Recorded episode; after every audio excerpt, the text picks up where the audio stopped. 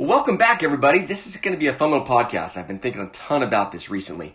Uh, a while back, I actually did a podcast with my wife, and I had a ton of people reach out and say how much they appreciated it, and really wanted to kind of find out more of the journey as an entrepreneur when you're married or have a significant other, and trying to balance work and spouse and all the crazy stuff associated with that.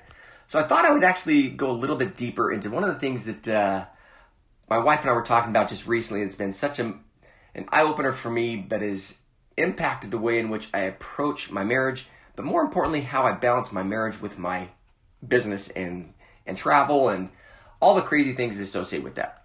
So hold tight and let's kind of dive right into this. Welcome to Funnel Hacker Radio Podcast, where we go behind the scenes and uncover the tactics and strategies top entrepreneurs are using to make more sales, dominate their markets, and how you can get those same results. Here's your host, Dave Woodward. A little bit of backstory first. So, my wife and I have been married uh, just over 25 years now, but prior to prior to our getting married and prior to even meeting my wife, I used to date a lot. Uh, it was just a lot of fun. It was kind of like, you know what, there's 31 flavors out there. I gotta figure this thing out. And so I used to date a lot. Unlike my wife, where she basically dated one guy through high school and then into college for a while. And, and so she was much more of the just date one person for a long time and try to figure things out. My only reason in mentioning that is that we both approached dating and marriage a little bit different. And the reason this is going to be important to you as far as business is to understand right now there are so many people out there talking about date night. You got to date your spouse, you got to date your spouse. It's the way of balancing things in life. What I've found is there's a big difference between dating and courting. And my only reason in saying that is uh, my wife was really frustrated with me a few months ago. She's like, you know, we never ever go out on any dates anymore. And I'm like, sweet, in my mind, I'm thinking we're dating like every week. And what I realized was I was looking at dating my wife and this whole concept of, of trying to connect with her as more of a checklist type of approach.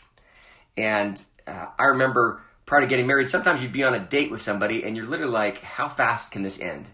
It's like speed dating. It was like, what can I do to get this thing over with? Because there's other things I want to be doing. And it was a fascinating thing as I was sitting there talking with my wife so my name's Dave, her name's Carrie, so I'm taking my approach is D is dating, uh, her approach is C for courting. And so what happened a few weeks ago, I had been just slammed with travel, with work, with things that were going on. And one of the things she gets so frustrated with me about is we could quote unquote be together on a date, but I'm not there. My mind isn't there. My body might be, but my mind is elsewhere. And one of these weeks where I said, you know, we're going to, New Year's resolution, I think, we're going to date every week. And so I literally was starting keeping track of our dates every week. And I started looking back over them, and you know, most of them were dinner. Um, and this week it was basically we went to uh, my son's ultimate frisbee game and then dinner afterwards. And that was, quote unquote, in my mind, our date. And she got really frustrated. She goes, Oh, so I'm supposed to, you know, if if that's what we're going to classify as the date, then you got to let me know. Because we were at the game and you were talking to other people. We weren't together. Uh, we went to dinner. You were on your phone taking care of some things. Dave, that's not a date to me. And I'm sitting there going, hmm. She goes, you know, when we first got, before, before we got married, you always were courting me. And I'm like, oh, major difference between dating and courting. So, a little more backstory here when I first met my wife, she was engaged, and I was a pretty arrogant guy at that time, and uh, knew she's exactly what I wanted, and, and I happened to see her. Um, see her at the grocery store and I asked her out on a date and she goes, Dave, I'm engaged. And I said, well, you know, sweet uh, Carrie, you know, when you're no longer engaged, give me a call. And it was, again, proud, brash, whatever it might be. But it's really how I felt because I'm like, this is the woman I want to marry. Well, she ended up breaking off that engagement, and I went on full court press. She was not interested in dating. She wasn't at all, and I all I was doing was getting frustrated. And so I took a little break from the whole thing, but I found myself doing whatever I could to court her. And what I've realized was so we met in like October. she was engaged and supposed to get married. Um, no date actually being set, type of a thing, and then they ended up breaking it off uh, in like December, January, somewhere in that area. And I didn't see her until uh, just about springtime. I'd been totally frustrated. I actually was uh, getting a master's in exercise physiology, so I was teaching some PE classes, one of which was golf. And I was out on a date. She was on a date. She came up to me and said, "Hey, are you? Do you have any room in your golf class?" And I'm like, "Absolutely." And so what happened literally was this is the woman of my dreams, and I courted her like crazy. Probably as a teacher, probably shouldn't have done it, but uh, anyways, we literally within, I mean, summer term started in like June, and we were engaged by August and married in November.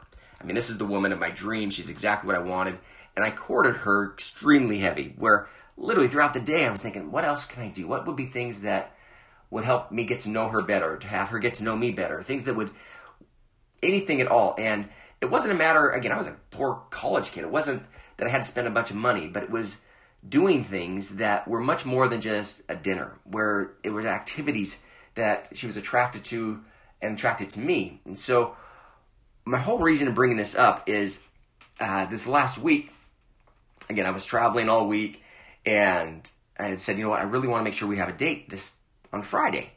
And she's like, yeah, yeah, okay, whatever. And I'm like, no, sweetie, I really want. She was great. Whenever you got time. And I hate when she said that. It's like, whenever you got time. I'm like, okay, I have to make the time. So I literally got uh, went in the office. I, I left the office early and planned out a date, a courting, a courtship type of thing, as I would even when I was in school 25 years ago. And so for for us, some of the things that she loves to do and I love to do in spending time together was I got home from the office about noon, 12:30, 1 o'clock. I had lunch, and then we put the bikes on the back of the car, drove down to the green belt in Boise, and rode 20 miles uh, just talking and having fun, and again, courting my wife. Uh, from there, we went out to, to dinner at uh, uh a fun little Mexican uh, little Mexican bar strip type of or uh, off the in this fancy little area downtown. Um, I said strip there. It wasn't a strip club type thing. it was a, a little Mexican Mexican club cantina thing, and just had a great great time talked a ton about uh, dreams and things we want to do and the kids and and did not have my phone with me. Didn't I was totally focused on her. From that, we came home. Uh, we I just gotten her a set of golf clubs, and so we went out in the backyard. Uh, we've got a little. Uh, we live on a golf course, and there's the uh, practice green, so we were out there chipping and having fun. And then just uh, came in, and she had just gotten a new Garmin watch, and I sat down and basically spent time helping her get her new Garmin watch set up. So again, all in money wise, I may have spent I don't know twenty bucks on dinner. That wasn't the point. It, courting didn't need to spend a whole bunch of money. It was the time. And so I've now changed my focus instead of dating my wife to courting my wife. And it was just such an eye-opening experience for me. And my only reason in saying that is I think too often as as business owners, entrepreneurs, it's we focus so much in our business and it's nonstop mental time that what I found is I had to change my idea of dating my wife to courting my wife to be able to turn my brain off so that all of my energy, all my focus, everything was on her. And by doing that, uh, one of the things I love about my wife is uh, she and I are have the same dreams and goals and everything else. As long as she's knows that she's first and feels first, I can go spend the time and the energy because she'll support me in that. What I found is that uh, anytime I I try to focus more on building a company, even though I say I'm quote unquote doing it for her, it doesn't have the same meaning. And so for me, the way I've been able to change that is been a mental mind shift recently as far as courting my wife versus dating my wife. I hope that helps. Uh, whether you're married, single, courting, uh, have a significant other, the whole idea here, what I really want to make sure you understand is the importance of when you're with your loved ones, you've got to find some way of turning your mind off and you've got to be present. And so for me, uh, the mental mind shift of dating to courting literally has helped me become much more present with my spouse. Love you, princess. Have an amazing day, everybody else, and we'll talk to you guys soon. Thanks so much for listening to another episode of Hacker Radio. We are about ready, though, to change some things. And I wanted to kind of reach out real quick and let you understand some things you're going to see happening real quick here. uh, probably about the middle of April of 2019, we're actually going to be changing the kind of the format and, really the purpose of this podcast. So up to this point, I've been doing a lot of spending a lot of time interviewing some of our funnel hackers and things and telling their stories. We're going to continue to do that, but we're going to add in a new little twist. Currently, right now, as of today, we are just under 78,000 customers currently using ClickFunnels. And what we thought is, why not have you guys come join us on the journey to create a culture of 100,000 rabid, excited funnel hackers? So, what I'd like to do is just invite you along. Continue to, if you don't mind, rate, review the podcast. Let us know if uh, other people, even possibly outside of our funnel hacker community, would like us to bring in and interview. And really want to make sure that you understand the purpose of this podcast is to help you in building your culture and building your community, your tribe, and really helping you understand what it takes to build a community of super, super excited, passionate customers who rave about your service. More importantly, they, they spend time talking about it, referring clients to you. So, with that said, join us as we on our journey to over 100,000 customers. And we're going to try to get this done before the end of 2019. So, thanks so much for listening. Rate and review this and enjoy the journey.